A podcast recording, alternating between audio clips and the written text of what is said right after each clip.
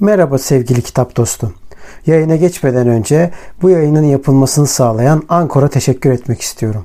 Ücretsiz olan Ankor, podcast'inizi doğrudan telefonunuzdan veya bilgisayarınızdan kaydetmenize ve düzenlemenize olanak tanıyan araçları mevcut. Ankor, podcast'inizi sizin için dağıtır. Böylece Spotify, Apple Podcast ve daha pek çok yerde sesiniz duyulabilir. Üstelik minimum dinleyici olmadan podcast'inizde para kazanabilirsiniz. Tek bir yerde podcast hazırlamak için ihtiyacınız olan her şey Ankor'da. Yayına geçmeden önce hadi vakit kaybetmeden ücretsiz Ankor uygulamasını indirin veya başlamak için ankor.fm'e gidin. Şimdi podcast'ime geçebiliriz.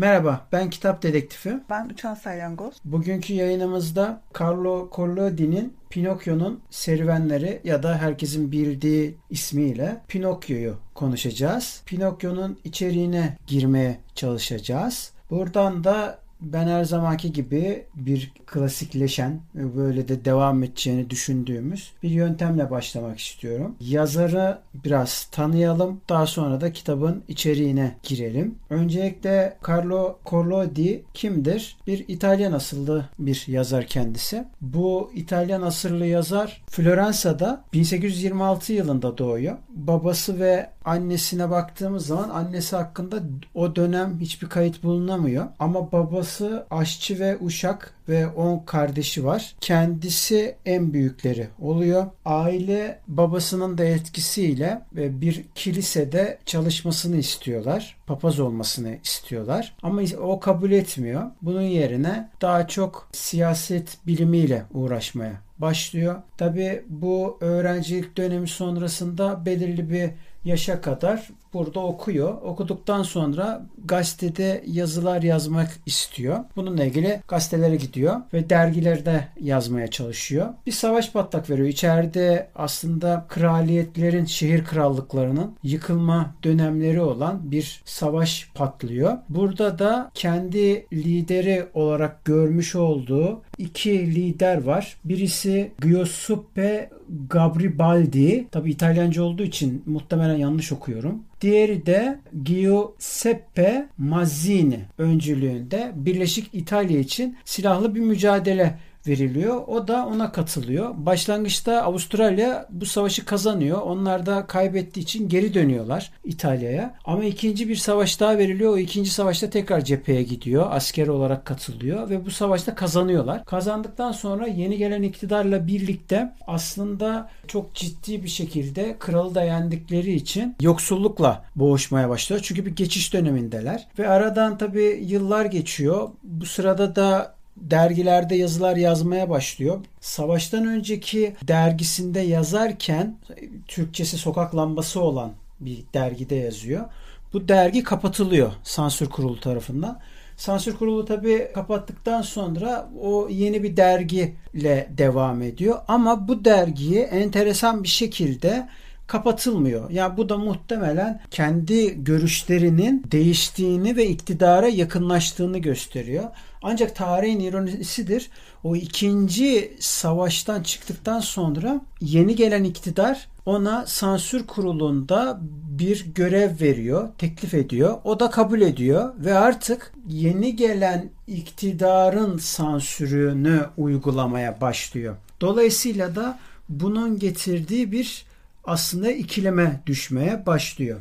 Yazılarında sürekli olarak şeyi görebiliyoruz. Bir muhafazakarlık, bir liberallik görebiliyoruz. Çünkü zaten onun da dahil olduğu savaşın az önceki söylediğim öncü iki kişisi aslında liberal. Ve bunu açık açık savunuyorlar. Dolayısıyla da onun görüşlerinden çok fazla etkilenmiş vaziyette. Öleceği zamana kadar yoksullukla boğuşurken bir gün kendi arkadaşı olan, gazete sahibi arkadaşı olan bir İtalyan arkadaşına bir mektup gönderiyor. Mektupta diyor ki ben bir karakter yarattım. Bu karakteri ne yaparsan yap bana yeter ki iyi para ver. Ve o iyi parayı alıyor ve o yarattığı karakter de Pinokyo oluyor. Pinokyo tabii sonradan çok popüler oluyor. Bayağı bir yükselişe geçiyor. Popülaritesi artıyor. Hatta yazmış olduğu kısma kadar olan bölümlere baktığımızda bir ağaçta asılma sahnesi var. Yani çünkü orada artık kurgu bitiyor. Ama çocukların çok yoğun tepkisiyle ve yoğun mektuplarla, eleştiri mektuplarıyla Pinokyo'nun yaşamasına yönelik eleştiriler geliyor ve tekrar macera devam ediyor. İşte elimizde bugün tuttuğumuz o kitaplar, basılı olan kitaplar yaklaşık 200'den fazla baskı yapan, yaşadığı dönemde de farklı dillere baskı yapan, onun yaşadığı dönemde de 500'den fazla baskı yapan bir kitap doğuyor. İşte bu kitap Carlo Collodi'nin bir eseri olarak tarihe geçiyor. Daha sonra tabii kitabın içeriklerine falan baktığımız zaman birazdan Uçan Salyangoz'la birlikte tabii konuştuğumuzda fark edeceksiniz. Oralarda özel mülkiyet ve liberalizm kalıntılarını çok bariz bir şekilde geliyoruz. Ama bu karakteri nasıl bulduğuna yönelik aslında yine o kendi yaşadığı savaşla alakalı bir kısım var. O da nedir? Savaş sırasında bir arkadaşı ciddi bir yaralanmalar yaşıyor ve bu yaralanmalarda cüce bir arkadaşı bu. Ya yani öyle tabir ediliyor. Çok kısa boylu bir arkadaşı. Ayaklarını kaybediyor. Ayaklarını kaybedince yerine tahta bacaklar yapılıyor bir marangoz tarafından. Daha sonra yine bir savaş sırasında burnunu kaybediyor. Burnuna da tahta bir burun tak- takıyorlar ve bunlardan dolayı da bir esin kaynağı oluyor. Pinokyo'nun bir esin kaynağı ve bu yakın zamanda 2000'lerin başında olması lazım. Arkeologlar tarafından bulunuyor e, böyle bir mezar ve bizim Carlo Carlodini'nin hemen yakınındaki bir mezarlıkta böyle bir insan çıkıyor ve aynı dönemde cephede savaştığı ortaya çıkıyor. Yani çok yüksek ihtimalle de bununla alakalı olduğu tahmin ediliyor. Çünkü kendi kardeşine yazmış olduğu Carlo'nun mektuplarda da o Pinokyo'ya benzeyen kişiden bahsettiği ve çok umutsuz ama aynı zamanda cesur bir insan olduğuna dair kişilik özelliklerinden bahsettiği bir insandan anlatıyor yazılarında geçiyor. İşte şeyin hikayesi bu kadar ama kitabın içeriğine girdiğimiz zaman sen ne dersin Uçan Salyangoz? Evet. İşte çok fazla şey anlatmadan, spoiler vermeden asıl kitap hakkında düşüncelerimi söyleyeyim. E, kitapta dikkatimi çeken yine Pinokyo'nun burnu dikkatimi çekiyor. Ve burun devamlı bir yerlerde bir köşeye sıkışıyor yani. Yalan söylediğinde köşeye sıkışıyor. İşte yaramazlık yaptığında bir polisin parmaklarının arasında kendisini buluyor. Ve böyle buna benzer bir şekilde bir şekilde köşe, köşeye sıkışıyor bu burun. Diğer bir şey de cırcır böceğinin ilk Gebet Dosta'nın evindeyken ortaya çıkıp bir şeyler söylemesi, onu uyarması ve e, Pinokyo'nun burada cırcır böceğini öldürmesi. Kitabın ilerleyen bölümlerinde bu defa yine Pinokyo farklı bir yerdeyken cırcır böceği bu da bu defa ölmüş halde e, bir ruh halinde şey Pinokyo'nun önüne çıkıyor. Orada da yine e, bir şey vermeye başlıyor. Öğütler vermeye başlıyor. Yetmiyor. işte yine ilerleyen zamanlarda tekrar önüne çıkıyor. Yine aynı şekilde bir öğüt. Yani devamlı bir cırcır böceğinin etrafı, etrafa çıkıp Pinokyo'nun karşısına çıkıp ona arada bir böyle hatırlatıyor. Bak sen bu yaramazlığı yaptın bak böyle böyle oldu bak hala dönmüyorsun işte sen böyle yaramazsın sen şöyle yapıyorsun sen böyle yapıyorsun diye devamlı cırcır böceğinin bir böyle bir takıntısı var. devamlı ona bir aynı burun gibi orada bir e, kitapta öne çıkıyor yani bu hikayede öne çıkıyor. Ve benim burada dikkat ettiğim şey gerçekten Pinokyo böyle okudukça kitabı Pinokyo'nun ne kadar yalnız, ne kadar aslında tek başına hani o zamanın tarihi tarih olarak da o zaman çocuklar çok fazla çalıştı, işçi olarak çalıştırılıyor. Bir de dikkat bir şey çekti. Şimdi Pinokyo'nun burnu yalan söylediğinde hep uzuyor. Bir de acıktığında da uzadı kitabın ilerleyen bölümlerinde bir, bir kısımda Pinokyo çok acıkmıştı. Bu yüzden burnu uzadı acıktığı için. Tabi orada yine cırcır böceği araya girmişti. İşte sen başka yerden meyve almaya çalışıyordu. Sen alamazsın yani. Burada aslında oradaki o konuşan kişi özel mülkiyeti savunan birisi. Yani bir, bir canlı. Burada Pinokyo'ya ders veriyor. Sen acıksan da bu senin e, acıktığın için başkasının malına elini uzatmana hak getirmez diye böyle bir şeyde zerzenişte bulunuyordu. Yani aslında kitapta daha çok cırcır böceği ile Pinokyo e, diyalogları e, yer yer ortaya çıkıyor. Ve kitapta büyüklere saygı, büyüklere her zaman bakmak zorunda olduğun, işte devamlı eğer ya okuyacaksın önüne seçenekler sunuyor. Yani sen bu seçeneklerin dışına çıkamıyorsun. Ya okuyacaksın ya çalışacaksın. Okumazsan, çalışmazsan sen böyle böyle olursun.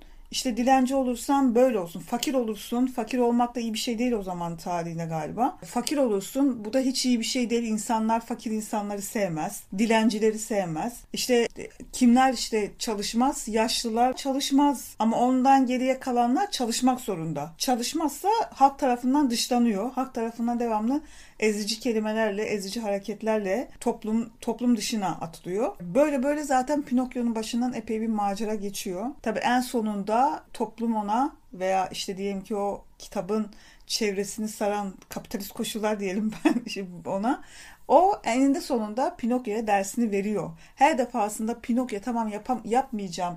İşte ben çocuğum. Aslında bundan direkt söylemiyor ben çocuğum diye ama çocuk saf duygularla çocukların yaptığı hareketleri yapıyor. Yani mesela çocuklar bize ne yapar? Söz verir. Ama bir, bir dakika sonra unutur onu. Sonra başka bir oyunla oynamaya başlar. O senin, sana verdiği söz bir belli bir süre için geçerlidir. Ondan sonra unutur. Pinokyo da devamlı işte söz veriyor. Tam bir daha yapmayacağım diyor. Ve karşısında çok vefakar bir anne var. O anne dedi işte mavi saçlı peri aslında. Başta Ve, da abla diyor. Evet. Başta hatta şey diyorlar birbirlerine. Abla kardeş diyorlar başta. Sonra işte Pinokyo bir yere gidip geliyor. Bir macera yaşıyor. Döndüğünde yine tabii söz verdiği şeyi unutuyor. Yine bir maceraya girişiyor. Ma maceradan yine ders alarak tekrar yapmayacağım diye geri döndüğünde bu defa karşısındaki abla kardeş ilişkisiyle kurduğu kişi annesi oluyor. Bu defa anne çocuk ilişkisine dönüyor. Ve bu peri devamlı bir anne, abla, bir böyle bir büyük, bir bilmiş kişi olarak devamlı şey yapıyor. Tanrı'nın sesi gibi oluyor. Ha, evet evet aynen öyle. E, devamlı böyle bir bir şey anlatmaya çalışıyor. Aradan onun işte ha bir de şey çok dikkatimi çekti. Bu perinin mesela hayvanlarla bir şeyleri yapması, sihirlerini hayvanlar aracılığıyla işte Pinokyo'ya ulaştırma veya çevresine ulaştırma, onu kurtarma. Bu, bu aslında birazcık şey tarihsel olarak baktığımız zaman tek tanrılı dine geçtiğimizden itibaren aslında yani inanç dünyada tek tanrılığa dönmeye başladığı zaman Hinduizm gibi istisnalar hariç geçtiği zaman şöyle bir sonuca sebep oluyor. Hatırlayalım geçmişi mesela antik Yunan dönemini hatırlayalım ya da ondan öncesini hatırlayalım. Efendim antik Yunan'dan önce o ilkel komünel dönemdeki zamanları hatırlayalım. O dönemlerin tanrıları insandan ya da doğadan parçalar taşıyordu. Çünkü insan kendini doğadan farklı görmüyordu. O yüzden de doğadaki herhangi bir varlığın tanrı olabileceğini düşünürken aslında kendinden de parça taşıdığını düşünüyordu. Onun verdiği refleksleri aldatma, ihanet, işte efendim doğruluk, dürüstlük, çalışkanlık, tembellik ya da savaş ya da başarı ya da başarısızlık hepsi o tanrıda mevcuttu. Tanrılarda mevcuttu. Şimdi ama tabii tek tanrılı döneme geçişten sonra özellikle antik Yunan'ın çok etkisiyle birlikte bunun neticesi tabii ne oldu? Hikayeleri de yansıması oldu. Bu sefer nasıl bir sonuç oldu? Bu da aslında Pinokyo'nun hikayesindeki durum oldu. Bir şeylerin vasıtasıyla Tanrı gönderiyor. Çünkü Tanrı artık bizim gibi değil, yüksek katmanda. Artık bizden bir parça değil, farklı bir oluşumda o bizden üstte. Bakın az önce ne diyorduk? Birlikteydi. Şimdi değil. Şimdi yukarıda. Yukarıda ise eğer ne yapar o zaman? O zaman herhangi bir şeyi her, her ne olursa olsun herhangi bir şeyi vasıta olarak kullanır ve bize mesaj verir. Günümüzdeki mesela şeylere bile baktığımız zaman kendi hayatımızda bile işte demek ki işte şunu yanlış yapmışım ki benim başıma bu geldi. Bu, bu ne demek? Aslında Allah bizi sınıyor. Tanrı bizi sınıyor. Yaradan bizi sınıyor. Neden sınıyor? Çünkü kendisi bizim gibi değil. Bizi seviyor ama bizim gibi değil sonucunun bir hikaye yansımasından bir parçası bu sadece tabii evet. ki. Periler o yüzden ilk başlarda farklıydı. Daha sonra farklı. Aslında senin de okuduğun, benim de çok hakim olmadığım evet, bu evet. Jack Space'in alfa yayınlarına çıkması dayanılmaz Peri masalı bu, bu tarz şeyler anlatıyor. Ondan sonra bunu da kaynak olarak verelim yani. Evet ben de şimdi birazdan ona değinecektim. Bir de bana şeyi hatırlattı. Ben şimdi Homeros'un destanlarını araş yani felsefi açıdan bir de mitolojik açıdan bazı şeyleri araştırdığımda Homer, Homeros'un destanlarında da şöyle bir şey var. Tanrı aynı buradaki gibi aslında senin de biraz anladığım kadarıyla o şekilde anlattın sen. Tanrı direkt müdahale etmiyor. Araya birisini koyarak müdahale ediyor. Ya da ders araya birisini koyup ders vererek. Odesea destanında devamlı bir şeyler oluyor ya. Eve, eve varmaya çalışıyor ama habire başına bir şeyler geliyor evet, ama Tanrı evet. aynen Tanrı orada direkt de, ona müdahale olmuyor. Hatta Tanrı insan gibi düşünüyor. Şey yapıyor yani çekiniyor. Hatta şey de insanlar da Tanrı'ya o şekilde tepki verecek, e, birazcık sert tepki verecek diye Tanrı da korkuyor aslında bir nevi. Homeros'un destanında. O, ona benzettim biraz. Yani araya sanki şey koyuyor. O dönem zaten çok tanrılıdan tek tanrılığa geçiş formuydu. Ondan dolayı evet, o bahsettiğin zamanı. aslında kaos, kaos zamanı. zamanı. Aslında Daha kaos kozmosa zamanı. geçiş olmamış henüz. Evet aslında öyle. Evet. Bir de burada dikkatimi çeken şey aslında Pinokyo'nun konusundan da alakası olarak dikkatimi çeken iki şey oldu. Kanat ayak diye bir köpekten bahsediliyor. Yine Pinokyo'nun maceralarının içinde olan bir şey. Kanat ayak işte nedir diye araştırdığımda şey çıktı karşıma. Yüzüklerin Efendisi'ndeki yol gezer Çok miydi? sonra ama olan bir şey. Tamam tamam yani birçok ismi var şeyde Yüzüklerin Efendisi'nde. Benim aklıma gelen şu an yol gezerdi galiba. Hı-hı. Öyle bir şeydi. Hı-hı. Onun diğer ismi de kanat ayakmış. Oradan direkt aklıma geldi. Tabii şeysiz yani alakasız bir durum da dikkatimi çekti. Yo yani. bu arada çok sonra olmasına rağmen öyle dememe rağmen yani şöyle bir şey var. Ee, İskandinav mitolojisi ve Avrupa mitolojisinden Tolkien çok etkilendi belli. E bir de aynı ortak coğrafyada yaşıyorlar. Dolayısıyla da İtalya'da kullanılan bir hmm. şey olabilir yani mitolojik öğe olabilir. Tabii ha, evet. varsayımda bulunuyorum tabii de. Yani dolayısıyla olmuş olabilir öyle bir şey. Ya tabii ben dediğim gibi yani çok alakasız bir şekilde şey yaptım da araştırdım sadece merak ettiğim için kitabı okurken ben çok e, dikkatimi çeken şeyler araştırıyorum var mı diye. Hatta kitabın içinde iki yazardan bahsediliyor. Onun kitapları işte e, Pinokyo'nun elinde diye. Baktım o yazarlarla hakkında hiçbir bilgi yok. Demek ki hayal ürünü olan bir şey olabilir.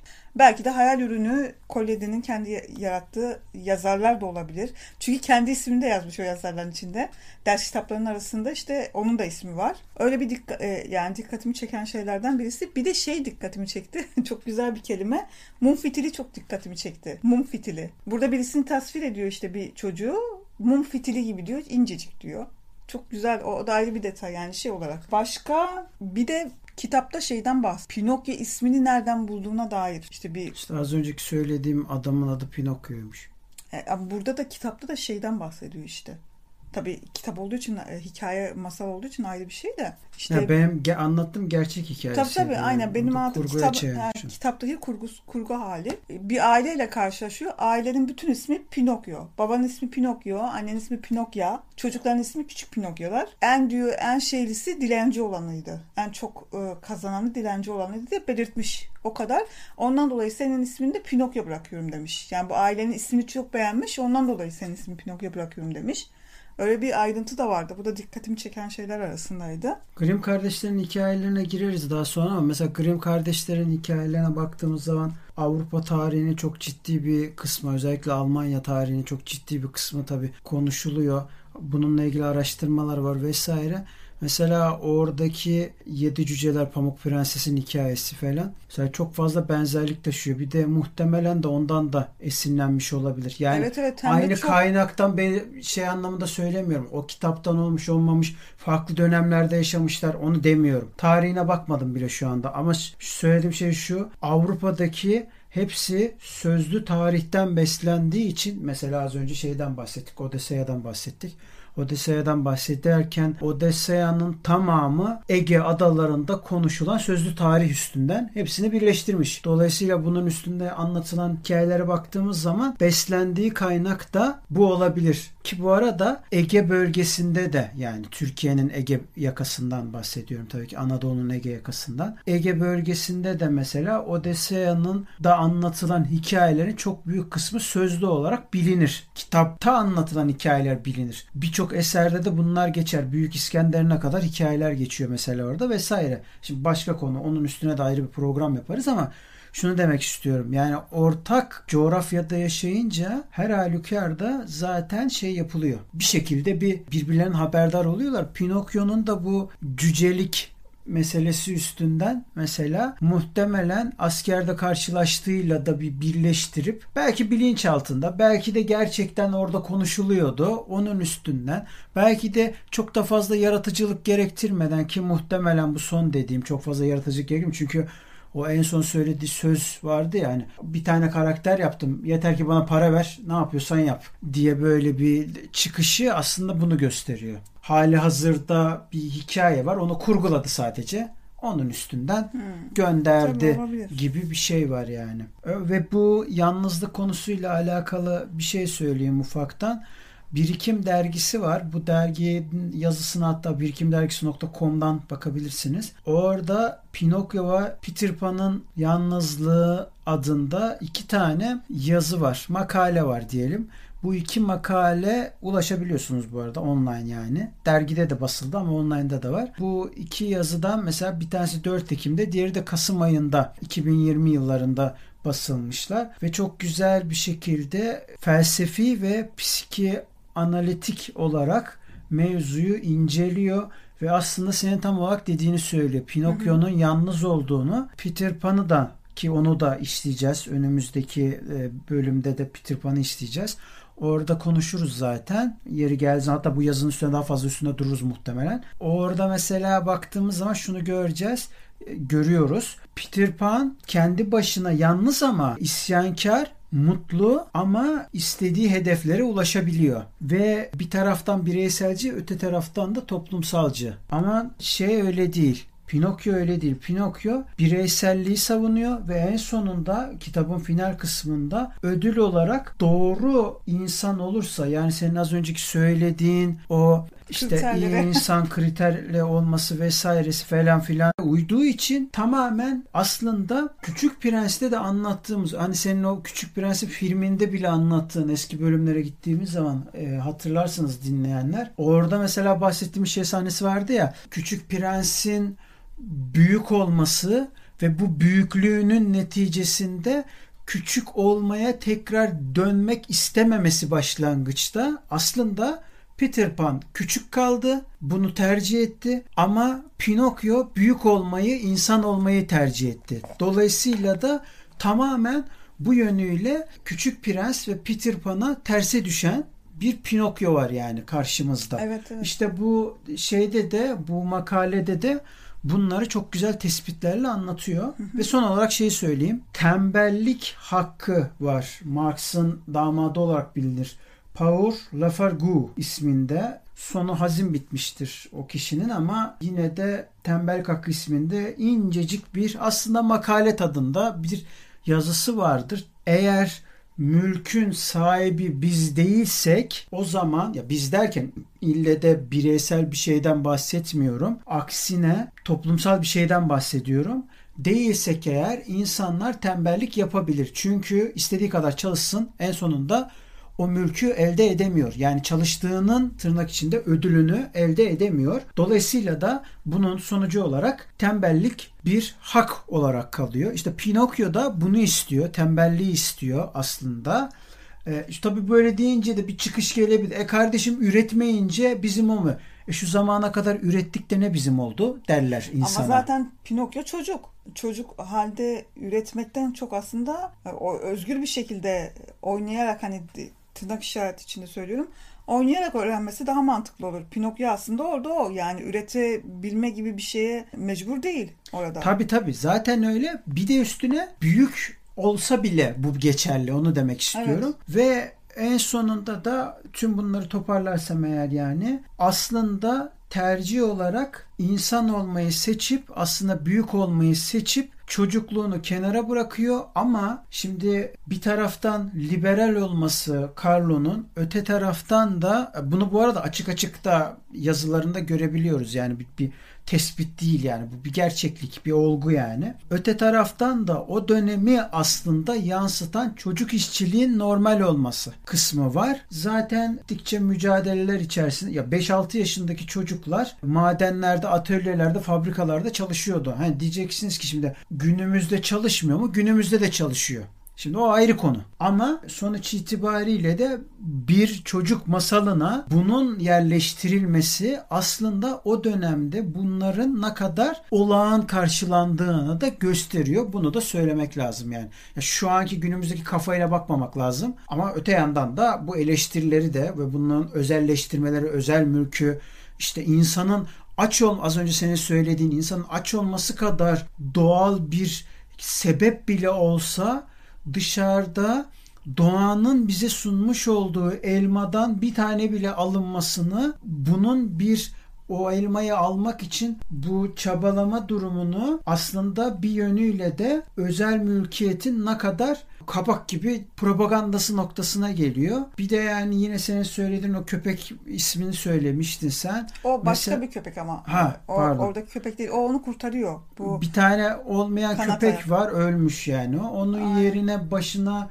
tasma geçirilip sen burada köpek gibi çalışacaksın aslında mesajı var. Yani özel mülkiyete karşı gelirsen işte o bahçeye bunu, girdiği için evet, meyveyi koparıyor evet, ya. Evet, evet. Avcı onu yakalıyor. Şey oranın sahibi. Bu da bu da işte aslında özel mülkiyete karşı gelirsen köpek gibi olursun mesajını veriyor. Veriyor da işte az önceki dediğimle de bir somut bir tezatlık var. Yani nedir o? Bunca zaman çalışıyor da ne oluyor? Yani orada köpek gibi çalışıyorsun dışarıda tabiri caizse yani. Ama sonunda ne oluyor? Yine aynı tasmayı takıyorlar yani hepimize. Hepimiz için söylüyorum yani. Bu hiçbirimiz ayırt etmeden söylüyorum. Ve bir metafor yok ortada. Bir gerçeklik var. Dolayısıyla da Pinokyo aslında bir çocuk kitabı olmayan bir çocuk kitabı.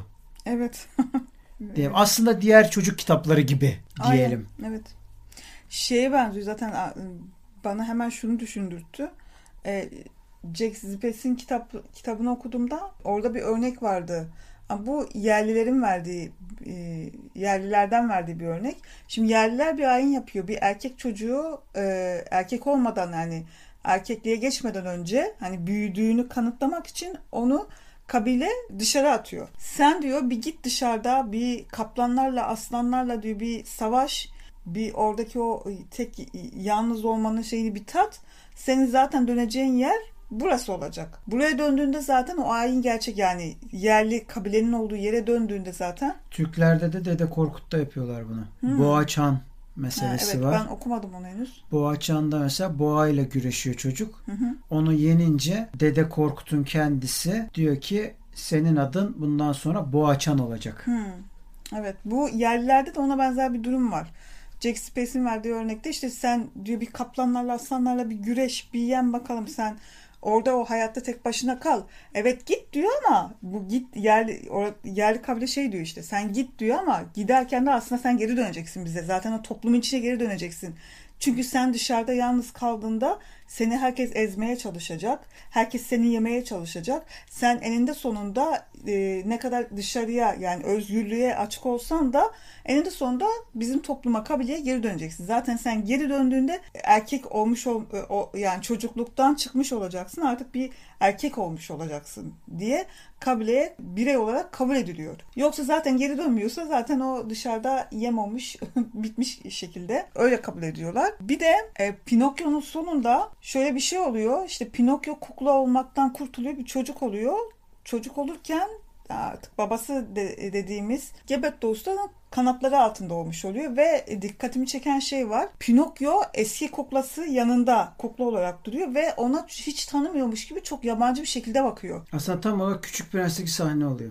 Evet yani yabancı bir şekilde sanki... Çünkü büyümüş alakası ha, yok. Aynen artık o çocukluktan çıkmış artık e, toplumun istediği ailelerin istediği bir birey haline gelmiş. İşte Peter Pan'ın tam zıttı. Cemal Bali Akal'ın bir kitabında vardı. O kitapta mesela aslında şöyle bir iddiada bulunur ki çok doğru bir iddia yani. Peter Pan'ın diyeceksin ki yine mi Peter Pan'a geldik ama yok alakalı. Peter Pan'ın Pinokyo'ya tamamen sert bir eleştiri yapmak için yazıldığına dair şey var. Bir iddiada bulunuyor. Bir ama tamamen bir varsayım. Evet Ama- a- olabilir ama onun yazarını da bir tabii araştırınca şeyi çıkar ortaya zaten o durumu.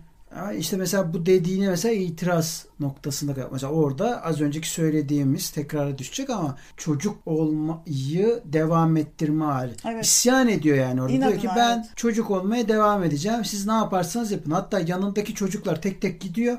Ona rağmen hayır diyor ben devam ediyorum. Burada çocuk olmaya kalıyorum diyor yani.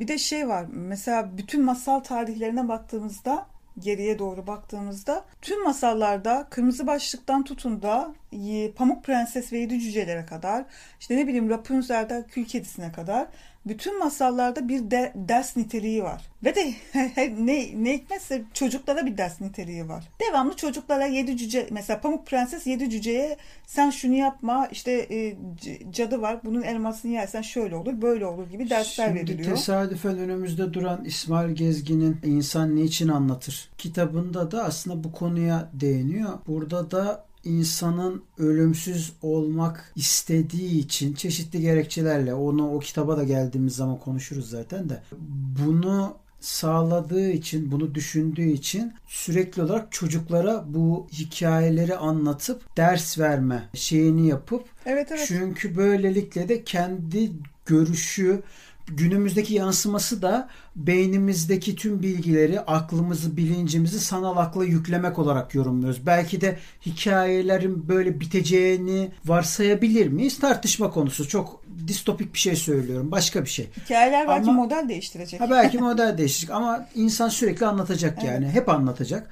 Dolayısıyla da buradaki söylediğinde de öyle yani ölümsüz olmak için aslında kendi görüşlerini bedeni ölebilir ama biraz Mustafa Kemal gibi oldu da bedeni ölebilir ama fikirleri yaşayacak noktasında olacaktır. Muhtemelen de ondan dolayı sürekli çocuklara böyle bir ders niteliğinde bir şeyler anlatma.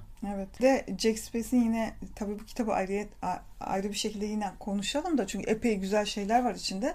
Aklımda kalan şey Koca Karı Hikayeleri diye hikayeler var işte. Bir tane e, tatlı bir nine oturur etrafına işte bütün köy çocukları işte e, hatta zengin çocuklar bile o kitapta öyle ayrım yapıyor çünkü onun tarihi var ayrı bir şekilde. Onlar bile oturup o hikayeleri Koca Karı'dan e, Koca Karı Hikayeleri adı altında din, dinle, dinliyorlarmış. Böyle bir şey var. Bir de kitapta benim dikkatimi çeken bir şey daha var. Biraz önce de gerçi konuştuk ama e, kitapta devamlı böyle bir çekiç gibi ortaya çıkan farklı farklı hayvanlar, cisimler var. Mesela biraz önce dediğimiz cırcır böceği. Cırcır böceği neredeyse kitabın 3 bölümün 3 defa kitapta çıkıyor ortaya. Ondan sonra kayboluyor. Onun yerine kara tavuk diye bir e, tavuk geliyor. O da ders verme niteliği yapıyor. Kara tavuk gidiyor bu defa farklı bir hayvan çıkıyor ortaya. O da ders verme niteliği. Bazı hayvanlar şey oluyor, e, ders veriyor, öğüt veriyor niteliğinde. Bazı hayvanlar da kandırma niteliğinde. Yani mesela tilki ile kedi gibi. Devamlı Pinokyo'yu kandırmaya çalışıyorlar. Alavere, alavere dalavere Abi yapıyorlar. yöntemsel bir şey yani bu tüm hikayelerde olan şeyler. Biz küçük karabalığı en devrimcisi dedik kitapların. Ama mesela orada da aynı sahne vardı yani. Hayır benim demek istediğim şey e, devamlı bir böyle çekiç gibi kafaya vurma var yani Pinokyo'nun.